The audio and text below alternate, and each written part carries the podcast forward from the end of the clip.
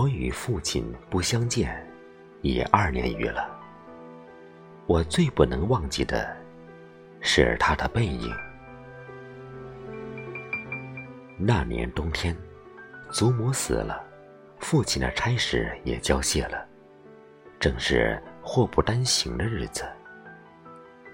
我从北京到徐州，打算跟着父亲奔丧回家。到徐州，见到父亲，看见满院狼藉的东西，又想起祖母，不禁簌簌的流下眼泪。父亲说：“事已如此，不必难过，好在天无绝人之路。”回家变卖点痣，父亲还了亏空，又借钱办了丧事。这些日子，家中光景很是惨淡，一半为了丧事，一半为了父亲赋闲。丧事完毕，父亲要到南京谋事，我也要回北京念书，我们便同行。到南京时，有朋友约去游逛，勾留了一日。第二日上午便需渡江到浦口，下午上车北去。父亲因为事忙，本已说定不送我，叫旅馆里一个熟识的茶房陪我同去。他再三嘱咐茶房甚是仔细，但他终于不放心，怕茶房不妥帖。颇踌躇了一会儿，其实我那年已二十岁，北京已来往过两三次，是没有什么要紧的了。他踌躇了一会儿，终于决定还是自己送我去。我再三回劝他不必去，他只说：“不要紧，他们去不好。”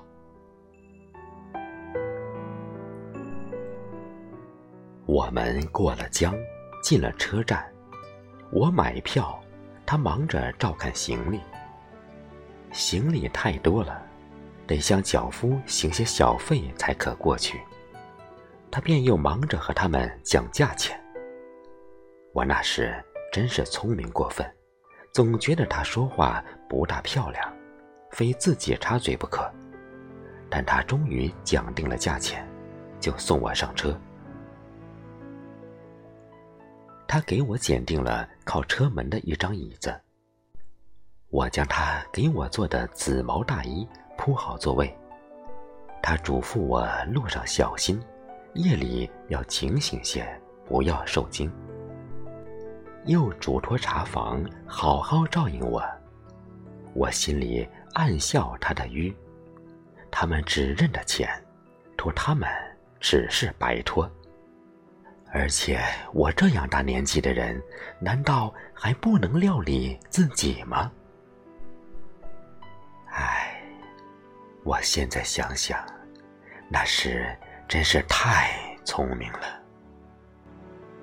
我说道：“爸爸，你走吧。”他往车外看了看，说：“我买几个橘子去，你就在此地，不要走动。”我看那边月台的栅栏外有几个卖东西的等着顾客。走到那边月台，需穿过铁道，需跳下去又爬上去。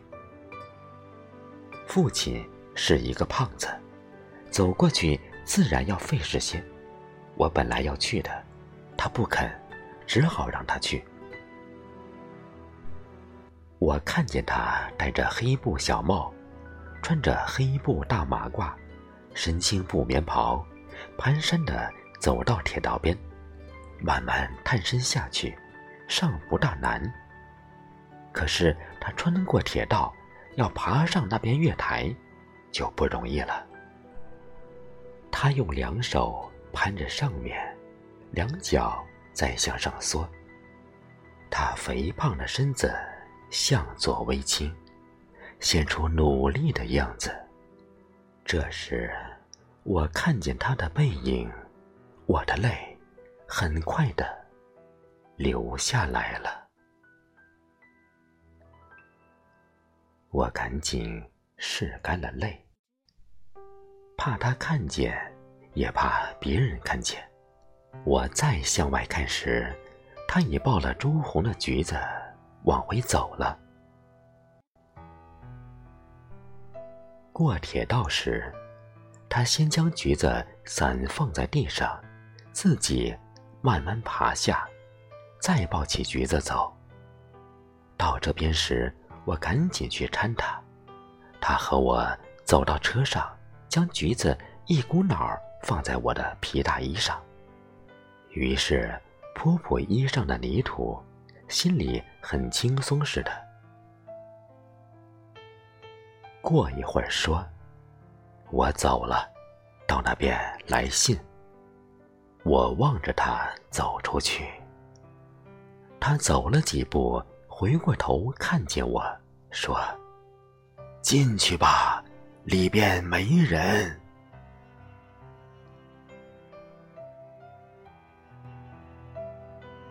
等他的背影混入来来往往的人里，再找不着了，我便进来坐下，我的眼泪又来了。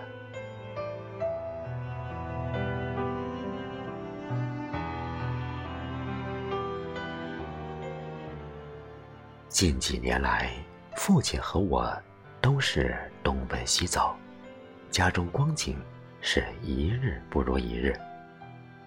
他少年外出谋生，独立支持，做了许多大事，哪知老境却如此颓唐。他触目伤怀，自然情不能自已。情郁于中，自然要发之于外。家庭琐屑便往往触他之怒。他待我渐渐不同往日，但最近两年不见，他终于忘却我的不好，只是惦记着我，惦记着我的儿子。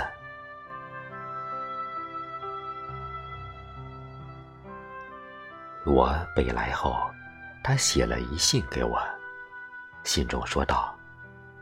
我身体平安，唯膀子疼痛厉害，举住头笔诸多不便，大约大去之期不远也。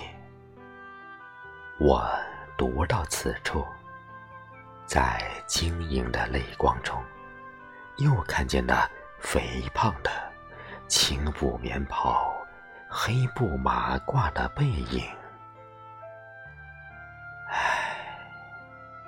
我不知何时再能与他相见。